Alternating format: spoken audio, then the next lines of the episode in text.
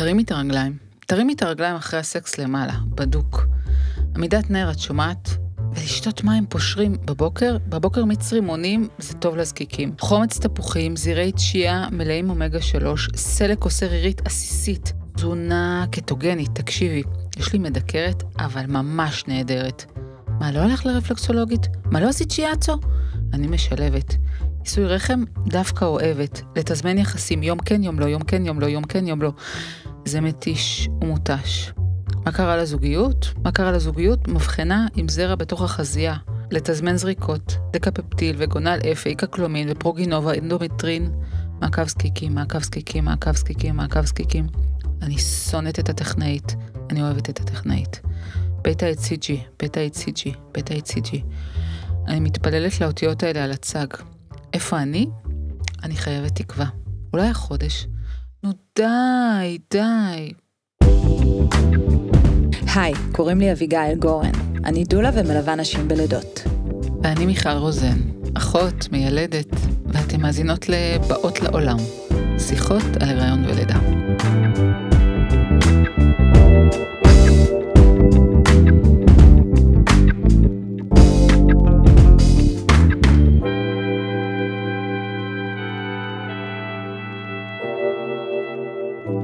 היום נדבר על טיפולי פוריות, בעיקר על האתגרים הרגשיים שצפויים שם.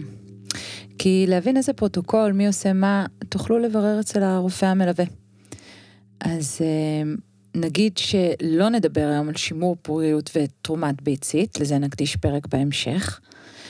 וכמו תמיד, אנחנו רוצות לגעת בנושא החשוב הזה קצת אחרת. אז דיברנו עם נשים שעברו את התהליך ואספנו מחשבות, תובנות, וגם בסוף הפרק, איך לא, טיפים. אז מיכל, זה הרי נושא עצום, טבענו בים של אינפורמציה. בואי תעשי סדר בדברים, תני את זה כמו שאת אוהבת, בתחנות. אז נתחיל בהגדרה. בעיית פוריות מוגדרת ככזו אצל זוג הטרוגני אחרי שנה שבה ניסו באופן סדיר ולא השיגו הריון. וזה כמובן תלוי בגיל ובהרכב. כלומר? אם היא בת 35, אחרי חצי שנה, כבר ימליצו לזוג ללכת להתייעץ. אוקיי, כי בעצם היחס יהיה שונה אם את בת 28 או 42, וגם אם את יחידנית או בזוגיות, ובהמשך נסביר קצת למה, למה זה משנה. אבל מה הסדר? ככה, השאלה שחוזרת היא איך אני אדע אם אני בסדר. תחשבי רגע משחק סולמות וחבלים. כלומר, היעד הוא תינוק או תינוקת, כבר שנה שזה לא קורה. מתחילים לצעוד במסלול, ולכולם סביבך זה מתחיל לקרות, אבל המרוץ האמיתי הוא לא מול אחרים, אלא שלך מול עצמך. לפעמים המחיר הוא ערעור תחושת האמון בגוף. טוב, ובואי רגע בכל זאת ניתן קצת היסטוריה, ככה, מתי בכלל התחילו עם טיפולי פוריות, וזה ככה להשכלה כללית? אז רגע של היסטוריה. לפני יותר מ-40 שנה נוצרה לואיז בראון, שהיא בעצם האדם הראשון שנוצר בהפריה חוץ גופית, בתוך מבחנה, או אפשר להגיד שזה צלחת פטרי בעצם. כמה שבועות אחרי הלידה של לואיז, פרסמו האורחים של מגזין האישה נובה מאמר שבו הם הגדירו הפריה חוץ גופית כהאיום הכי גדול לאנושות מאז פצצת האטום. וארגון הרופאים האמריקאי פעל במרץ בשביל לעצור את המחקר הזה בתחום. כמובן שמאז נולדו מיליוני תינוקות בהפריה חוץ גופית, הם נולדו בריאים, נורמליים לחלוטין, התבגרו והפכו לנשים וגברים נורמליים לחלוטין. אחת מהן היא לואיז בראון. אז למרות שהיא אגדה מהלכת, היא אישה רגילה, אפילו בלי קרניים. והיא גרה היום בעיר בריסטול שבאנגליה, עובדת כפקידה בחברת ספנות, נשואה עם שני ילדים, וכולם מרגישים ממש מצוין. מעולה, עכשיו אפשר לחזור לכאן ועכשיו. אז הבנו שאני צריכה ללכת לטיפולי פוריות. מה זה אומר? מה צפוי לי שם? אז נתחיל עם מלא בדיקות דם, ספירת דם וקרישיות, ובדיקות דם לשלול צהבת, ואיידס, ו-CMV, ועכשיו גם יש בדיקת קורונה, ואז בדיקת שד ופאפ. ועוד? ואז מתחילים בדיקת זרע וצילום רחם, מעקב זקיקים בשילוב עם בדיקות דם, תזמון יחסים, מעקב זקיקים ובדיקות דם עם הורמונים, תזמון יחסים, השבחת זרע, הזרעות, מעקב זקיקים, בדיקות דם, הורמונים, שאיבת ביציות, החזרה של העובר, ושוב, תחשבי סולמות וחבלים. לא הלך, אנחנו חוזרות אחורה כמה צעדים. וואו, בכלל, בכלל לא העמסת, זה מרגיש לי כאילו הנחת פה איזה גוש חוטים בפלונטר הכי מסובך. בואי רגע ננסה לפרק את זה, ככה לפרום כל קושי, להניח את הקשיים על השולחן ולתת להם מקום. את צודקת, כי הרבה פעמים זה מרגיש שקוף. זה, זה לא רק שקוף, זה, זו מין תחושה שבתהליך הטבעי זה לא קרה. אז uh, זה התהליך החלופי שאפשר להציע לך. בואי, זו הדרך, וכדאי שתקבלי את זה באהבה ותסכימי לשתף פעולה. הרי את uh, רוצה להיכנס להיריון. לא פשוט, אז בואי uh, נמפה, נתמקד, ואם אפשר באופטימיות לגמרי. בואי נסמן ככה בכל זאת את האלמנטים שחוזרים על עצמם במסלול הזה, בתהליך הזה. אוקיי, okay, אז קודם כל, אי ודאות. לא ברור מתי יהיה פה תינוק. ואני הבטחתי לעצמי וגם הבטחתי לך אביגיל שזה יהיה פרק אופטימי ואני מאמינה שלאחוז גבוה מהאנשים בסופו של דבר באיזושהי דרך זה יקרה. וברגע שזה נגמר ויש לך ילד זה כבר לא משנה. אבל עדיין יש פה אי ודאות מאוד מאוד קשה. מישהי אמרה לי כשאת בדרך הצלחה נראית לך כמו אגדה אורבנית ואז פתאום זה קורה גם לך. יש בתהליך הזה התערערות של מערכת יחסים עם הגוף, שלא לומר אכזבה או כעס. נשים מתארות את התחושה כחוויה של כישלון של הגוף שלהם. הוא לא תפקד כמו שצריך. ויש את אתגר uh, הזוגיות, נגיד שזה אתגר די רציני. גבר אחד אמר לי, מפרקים אותנו כדי להרכיב מחדש. עכשיו כשאנחנו בהיריון, אחרי כל התהליך של הפוריות, אנחנו זוג הרבה יותר חזק. עכשיו, בהגדרה של בעיות פוריות אומרים שזה שליש, שליש, שליש. שליש מהבעיות מקורן אצל האישה, שליש אצל הגבר ושליש לא ידוע. עכשיו, כש... במיוחד כשבעיית פריון לא מוסברת, זה יכול להיות מאוד מאוד קשה לזוגיות. בואי, זה גם לא פשוט כשאומרים לגבר, יש לך בעיה בזרע. בעיה בזרע זה אומר בעיה בכמות או בתנועתיות, בעיה בצורה, מה שנקרא מורפולוגיה, אפילו צמיגות. ואז עושים השבחה. לא, השבחה זה להכין זרע להזרעה. שוטפים את הזרע, מרכזים את הנבחרים לנפח קטן יותר, לוקחים את הטובים ביותר, אלופי התנועתיות, השחיינים האולימפיים. כמה אגו יש בזה, אה? עכשיו, לפעמים גם עולה השאלה, אולי לא באמת נועדנו להיות ביחד, אולי החיבור הזה הוא לא באמת עובד. תחשבי על זה, זה גם כמו מעבירים את האינטימיות לחדר הטיפולים. ופתאום זה כאילו הרופא שמכניס אותך להיריון, ויש פה קושי על קושי באמת לא פשוט.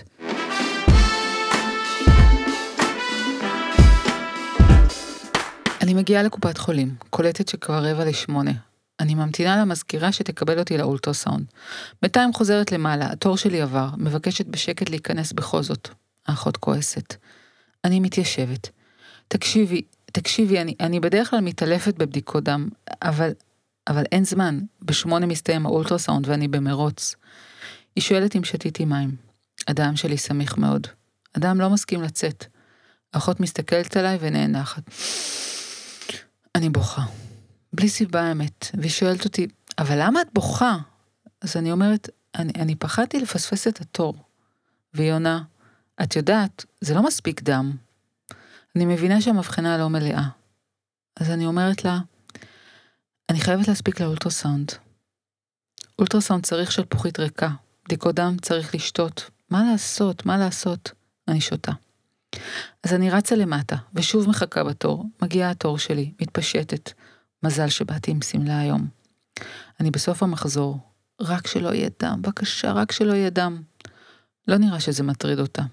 היא מחזיקה את המקל של האולטרסאונד כמו ג'ויסטיק. הלו, את בתוך הגוף שלי. אני עונה לשאלות, אני מתלבשת, אני יוצאת, אני קצת כמו רובוט. זה פס יצור פה.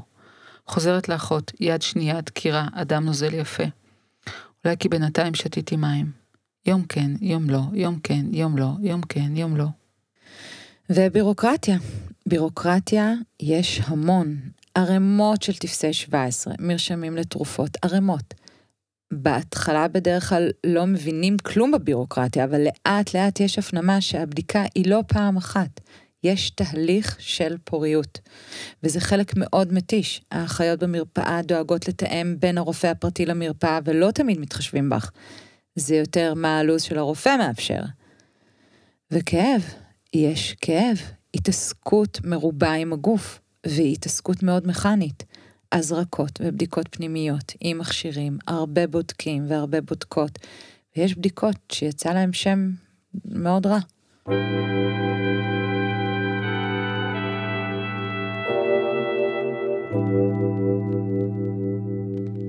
ההורמונים בתהליך של פוריות לרוב אה, ניתנים בהזרקה. כדאי מאוד להגיע לעצמאות בהזרקה, לא להיות תלויה באף אחד. יש מגוון של תרופות ומזרקים, חלקם מאוד קלים לשימוש וחלקם פחות. תדעי שיש הכל ביוטיוב, כדאי לראות. תראי, את לומדת תוך כדי תנועה, וברור, זה מפחיד בהתחלה. אני רוצה לשתף אותך בכמה טיפים מלקוחה נדיבה ששיתפה ככה על תהליכי ההזרקות שלה. היא אמרה שהיא הייתה ממש שמה לב לנשימה, לוקחת הרבה אוויר, מוציאה את האוויר בזמן ההזרקה, זה מאוד עזר לה. היא המליצה לעשות באמת את ההזרקות הראשונות עם מלווה, שיהיה איתך מישהו. וגם לזכור לעבור מצד לצד ולא להזריק כל הזמן באותו אזור. ובעיניי הכי חשוב שתגידי לעצמך, התחלתי תהליך, כל הכבוד לי. זה נותן כוחות, זה הרי לא סטנדרטי שאת מזריקה לעצמך. ונכון, את הרי עוד תמצאי את עצמך מזריקה במקומות הכי הזויים, בתי קפה, שירותים, שנחזור לטוס אולי גם במטוס, זה משהו להתיידד איתו. צילום רחם, כמה מילים. קודם כל, זו בדיקה עם יחסי ציבור גרועים ממש. שליש מהמקרים, יש בעיה של אי פוריות לא ברורה. כלומר, זאת חידה, היא, היא יכולה לנקר שנים וחודשים וזו התעסקות קשה שמלווה בהאשמה עצמית, ו- ומה אכלתי, ומה עשיתי, ושיעור פילאטיס, ולא נחתי מספיק. הבדיקה הזו, צילום הרחם, היא שוללת חלק מהגורמים שיכולים להוביל לבעיית הפוריות. והיא מאוד כואבת. נכון, זה כואב, אבל הבדיקה הזו היא כמה דקות, ואת רואה את מה שקורה על המסך, זה עוזר. הרופא מזרים חומר לתוך הרחם, הוא שולט בקצב של הזרמת חומר הניגוד, ויכול לומר לך עוד כמה זמן נשאר. התשובה של הבדיקה היא עוזרת להבין אם חיכינו לשווא. היא עונה לשאלה אם, אם בכלל יש סתימה מכנית, ואם יש, אז תוך כדי הבדיקה הרופא יכול לפתוח את הסתימה. כשפותחים את הסתימה, הסיכויים להרות עולים, ולפעמים בזכות הבדיקה אפשר גם למקד את הבעיה. זה עוזר להבין אם הכל תקין ואם זה רק עניין של זמן. כי לפני הבדיקה, אנחנו לא באמת יודעים אם מזקיקים יכולים להגיע טכנית לחצוצרה. אז כדי להתמודד עם הכאב של הבדיקה, אפשר לקחת משכך כאבים לפני. כדאי לבדוק עם הרופא המבצע מה הוא ממליץ לקחת. אה, מאוד חשוב להבין שהבדיקה נגמרת, אז הכאב נגמר. יש נשים שעוברות את הבדיקה בהרדמה, כי הן לא מסוגלות אחרת. ואני מכירה נשים שעובדות אך ורק עם נשימות ודמיון מודרך, על מנת להכיל את האי נעימות והתחושות שהבדיקה גורמת להן. חשוב מאוד להיות עם מלווה, אבל תדעי שהוא לא יכול להיכנס לחדר, הוא יחכה בחוץ, וגם זה מאוד מאוד משמעותי. אני חושבת שעיקר הבעיה היא שיש הרבה פחד. ושאלה, למה אני מגיעה לדבר הזה? כששאלתי נשים על הכאב, התיאור היה כאב שמתגבר, כזה שככל שממלאים את הרחם בנוזל, ככה הלחץ הפנימי עולה וגובר. אבל אני מסכמת ואני רוצה להגיד שבסופו של דבר זו בדיקה עם תקווה. זו בדיקה שיכולה לספר לך על הרחם שלך, ולפעמים הרחם הזו טומנת בתוכה סוד. טוב, אה, הגיע הזמן לדבר על אובדן שליטה על הזמן. את מתכוונת על העובדה שהזמן שלך אינו ממש הזמן שלך. נכון. אז את יכולה להיות בתוך פגישה ממש חשובה עם מלא אנשים, עם המנכ"ל, ואז מגיעה שיחת טלפון, את מסתכלת על הצג, את יודעת שהיא מאחות בקופה. ושהיא עושה עכשיו סבב טלפונים, ואם את לא עונה עכשיו, לא ברור מתי תתקשר עוד פעם. אז את אומרת סליחה, ואת יוצאת, את מקבלת את השיחה. עכשיו זה יכול להיות שהיא תקבלי עכשיו רשימת תרופות חדשה שאת צריכה לרוץ ולהשיג היום, עכשיו, כי צריך להזריק הערב ואין לך במקרר את התרופות האלה, או שיחת טלפון עם התוצאה השלילית של הבטא. ונגמרת השיחה, ואת מנגבת הדמעות, שוטפת פנים, ונכנסת לישיבה. בדידות. אמ, זה תהליך שטומן בחובו הרבה מאוד בדידות. את יודעת, אני כבר לא החייכנית האופטימית שהסביבה רגילה לקבל, מלא מצבי רוח, אני עצובה יותר, שברירית. תהליך פוריות זה לא נושא לסמולטוק כשנפגשים עם החבר'ה או עם משפחה. יש בו המון רגעים של בדידות. תחושה חזקה שאני לבד עם כל הדבר הזה, לבד. אני חושבת שזה מאוד משמעותי איך מקבלים אותך לבדיקות. אם למשל יהיה פרגוד, אם נתנו לך זמן להתארגן עם הבגדים, הרגישות הזו לדברים שיכולים להיות מאוד טריגרים. מישהי סיפרה לי שהטכנאית אמרה לה, בואי תורידי את המכנסיים עד הברכיים, היא רצתה לחסוך לה זמן. והתחושה היא שהייתה לה שהיא לא יכולה לפסק ברכיים, שהיא כלואה פה על המיטה, וזה דווקא לא היה לה טוב. כי הכל כל כך רגיש. הטכנאית סופר מיומנת, אבל היום, היום היא לא נחמדה. טוב, אני רואה שיש לך פוציסטה, והנה עוד אחת, מה, לא לקחת הורמונים? אני מסננת, אני מסננת, אני מסננת. אני לא לבושה, יושבת על הכיסא בחושך, לא רואה את המוניטור, צריכה לסנן את הרעש. אני אפגוש את הטכנאית הזו עוד יומיים. והרופא הוא איפה הוא אי שם, מבעד לצבאות הטכנאיות, המזכירות, אחיות, לבורנטיות, נותן הנחיות. הוא גם אומר שיהיה בסדר, ושהוא אופטימי.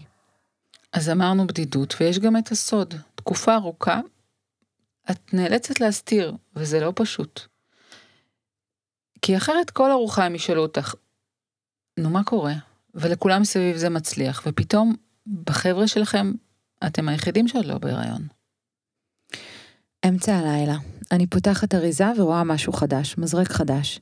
יש את האוביטרל, הרופא שלי אמר להזריק עכשיו, fuck, שלוש בלילה. מזרק זכוכית, ובלי שאני שמה לב, נופל, בום, מתנפץ. עכשיו, שלוש בלילה, אין עם מי לדבר, אין לי מזרק spare, ואני אמורה להיות הכי רגועה, ואני הכי בסטרס. וואי וואי, איזה סיפור. מיכל, משיחות עם נשים, מתי זה הכי קשה, הכי הכי קשה? את חושבת שאפשר למקם את הקושי על ציר הזמן? את יודעת, זה cycle שלם. לפעמים הקושי הוא דווקא בהפוגות. בהפוגות בין הטיפולים, כשהגוף והנפש רגע נחים ולא בהתגייסות, ויש מין חשש שמאבדים זמן. וממה שאני שומעת מנשים, קשה עם זמני ההמתנה. אחרי הזרעה או החזרה, ההמתנה היא שבועיים, זה מאוד קשה. יש שטוענות שזה הדבר הכי קשה בתהליך הפריון.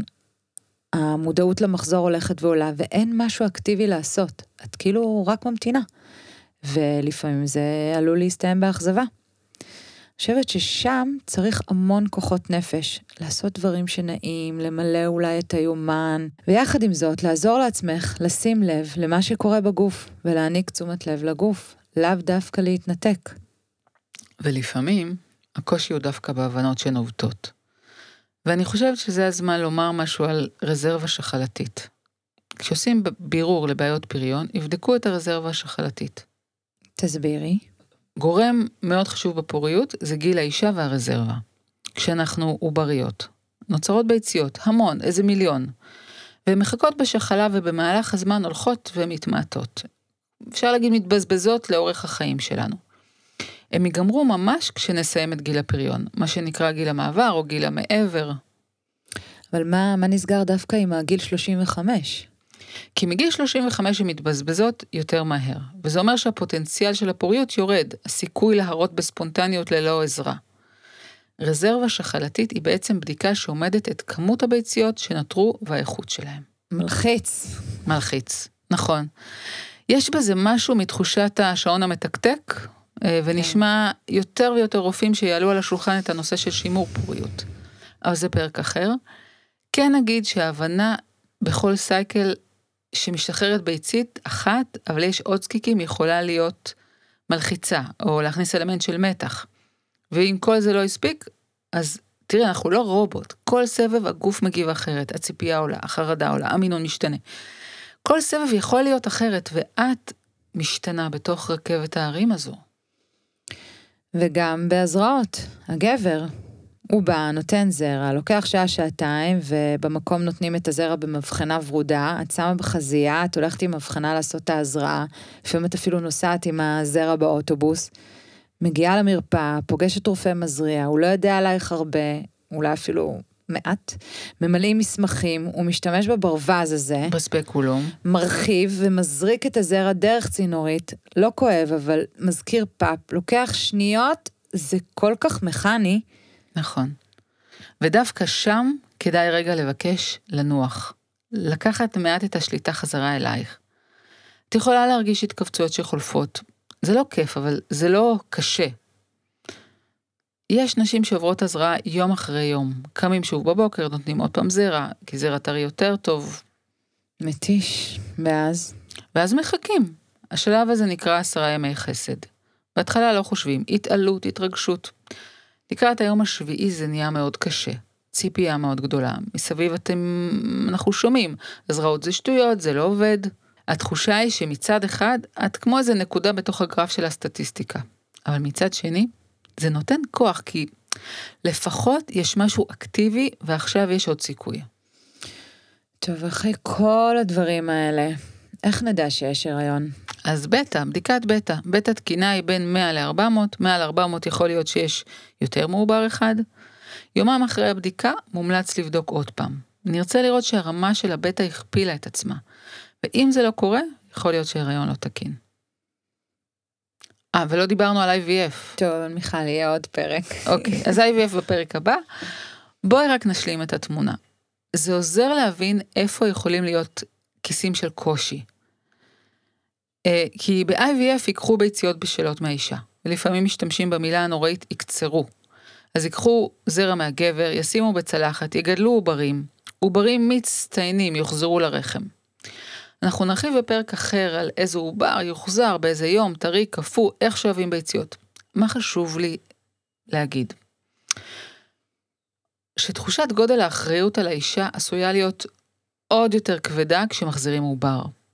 ואחת האנשים שדיברנו אותם לפני הפרק אמרה לי, כאילו הם כבר עשו הכל, עכשיו אני רק צריכה לגדל את העובר, אני חייבת להצליח בזה, זה כבד. יאללה, עכשיו אה, בנימה אופטימית. עכשיו אופטימיות. אופטימיות. אופטימיות. אז אולי ככה מצאי לך כיסים של שליטה, כיסים קטנים של ביחד, של הזוגיות שלכם. תשחררי לעצמך, חמלה עצמית. ואם את רגילה לעבוד ב-100%, כדאי לקחת בחשבון שלפעמים בתוך טיפולי פוריות 80 זה המאה החדש, וזה גם בסדר. זה עוזר לסמוך. את בחרת רופא, זה הזמן לסמוך. אחרי ששמחת, קחי בחזרה קצת שליטה, איפה שכן אפשר. להבין מתי את צריכה רגע הפסקה, להבין מה התהליך הצפוי. אישה אחת אמרה לי, אני הגעתי מאוד מוכנה להיריון, חיבקתי אותו בשתי זרועות. כנראה שהייתי צריכה לעבור את מה שעברתי. זה חלק מהדרך. אני מרגישה גיבורה. אז כן, חשוב להכיר בזה, טיפולי פוריות יכולים להיות גם מקור להעצמה.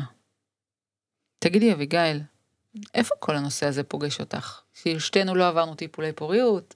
נכון. אז האמת שאני לרוב פוגשת נשים כבר בתהליך של הריון, אפילו בשלב הריון מתקדם, לקראת לידה. ויש אה, נשים שטיפולי הפוריות ככה יוזכרו כבדרך אגב, מתוך מחשבה שזה בעצם שייך לעבר ולהיריון, וזה לא רלוונטי כרגע ללידה. ויש גם uh, מקרים אחרים שהמסע המאתגר שהיה חלק מהתהליך הזה, הוא חלק נכבד מהשיח שלנו בפגישות ההכנה ללידה. ומה את חושבת על זה? אני, תראי, אני שמה לב שיש נשים שהרבה שנים העבירו בניסיונות להראות והתמודדו עם חוויה שהגוף אכזב, או אפילו אולי הוא לא יכול באמת לעשות את זה לבד, והן עלולות להגיע ללידה ב state of mind כזה, שהן חייבות התערבות. הן אומרות לי, אני מכירה, התרגלתי להתערבויות, מכירה פרוצדורות רפואיות, ותראי, יש פה אפילו הצלחה, הרי אני בהיריון. ואז מה את מייעצת להם? זה לא ממש מייעצת, אני מנסה לברר איך אפשר לעזור לאותה אישה להתחבר מחדש לגוף, לחזור אל הגוף שלה ולחמול אותו ולסמוך עליו, להתכונן ללידה, להורות הראשונית. אמ, אני גם מנסה להגיע לבן זוג, וממש לעזור לו להאמין שתהיה פה לידה, ולרוב זה תהליך שלא באמת זקוק לניהול רפואי כמו שהם הורגלו בטיפולים. זה מניסיון ללמד אותם לסמוך מחדש על הגוף, לחזק את הידע, לחזק את האמונה שזה אפשרי. עכשיו בואי, זה לא תמיד מצליח, כי את יודעת, הפחדים הם פחדים עמוקים. וכשמשהו כן מתחיל להשתנות, ונכנסת הבנה חדשה שיש פה סיכוי גדול שהגוף הזה ייכנס לתהליך של לידה באופן ספונטני, ושהאימא היא זו שהיא יולדת, ושהעובר ייוולד ויהפוך להיות התינוק שלהם, זו לידה מאוד משמעותית. ומיכל, מניסיונך, את uh, הרי עוסקת בליווי נשים בתהליכי הריון ופריון בקליניקה, ואת מיילדת בחדר הלידה. איך זה פוגש אותך? אז בשנים האחרונות אני יכולה להגיד שאני פוגשת הרבה יותר נשים בדרך, בתהליך, במחשבה אפילו על ההיריון, על מתכננות הריון והן רוצות לבוא רגע להתכונן לזה. וזה מרתק ללוות שם, ולא רק בנקודת הקצה של הלידה. אני יכולה להגיד שהתוספת של טיפולי מגע של הרוויגו נותנת המון תמיכה בתהליך וחיבור לרחם ולגוף. עכשיו, במקרה שזה זוג שפגשתי רק עכשיו בחדר לידה, אני לא מכירה אותם בכלל, הרבה פעמים אני מרגישה מין משאלה פנימית שלי, שלפחות הלידה הזו תהיה בלי התערבות, לפחות שפה יהיה כמו נורמלי. כדי להחזיר לה את האמון לגוף, ואני מצטרפת למה שאמרת, אמ, שכדאי לשתף את המיילדת בחדר, נכון. קצת בתהליך ולקשור את הכל ביחד. שנסכם? רגע, רגע, רגע, יש לי מסר לרופאי פוריות. אז אם רופאי פוריות מקשיבים לנו, זה בשבילכם. זה משהו שביקשו ממני להעביר. עומדת מולך אישה, ויש לה בקשה. תראה, היא חשבה שזה יהיה טבעי, וזה לא קורה, וצריך פה המון חמלה. אז תהיה בשיא הפוקוס, אפילו שחדר ההמתנה שלך מלא, ואתה רק בן אדם, אתה מנוף בתוך התהליך הזה. וזה תהליך שיש בו הרבה ניסוי וטעייה, ולכן צריך המון תקשורת, עיניים טובות, לזהות מי היא, לדבר איתה, לשאול מה שלומה. זה תהליך ארוך. תזכור דוקטור, ייקח זמן עד שזה יעבוד. אתה שם, אתם שם ביחד בתוך התהליך. וזו לא מחלה, היא בסך הכל אישה בריאה שביקשה עזרה. טוב, טיפים וסיכום. אז אני רוצה להתחיל מהמרחב המוגן. אני חושבת שכדאי שתמצאי לעצמך מישהי, חברה, קרובת משפחה, מטפלת, מדקרת, לא יודעת מה, אבל דמות שתהיה עבורך מרחב מוגן. מקום מקבל ולא שיפוטי. שם את יודעת שתוכלי לפרוק את הכל, את הקנאה, את הפחדים, השליליות, הייאוש, האופטימיות, הכל, הכל, ולא להישאר עם זה לבד. עוד דבר, ריטואלים. אחרי בדיקה, מעקב, פרוצדורה, אולי לעצור רגע לשבת באיזה בית קפה נחמד, להקל, להגיד לעצמך כל הכבוד. חוויות נעימות לך ולגוף שלך. אתם בסוג של משבר אמון, וכדאי לשקם יחסים עם הגוף. אז סלף קר זה אומר אולי עיסוי, או טיפול, או שיאצו, וואצו. את תחליטי מה עובד לך, ותזכרי שהדרך גם חשובה. לסיכום אני רוצה להגיד תודה לכל הנשים שסיפרו לנו את הסיפורים שלהם ועזרו לנו להכין את הפרק הזה. אז תודה רבה, הן מקשיבות לנו ויודעות מי הן. תודה.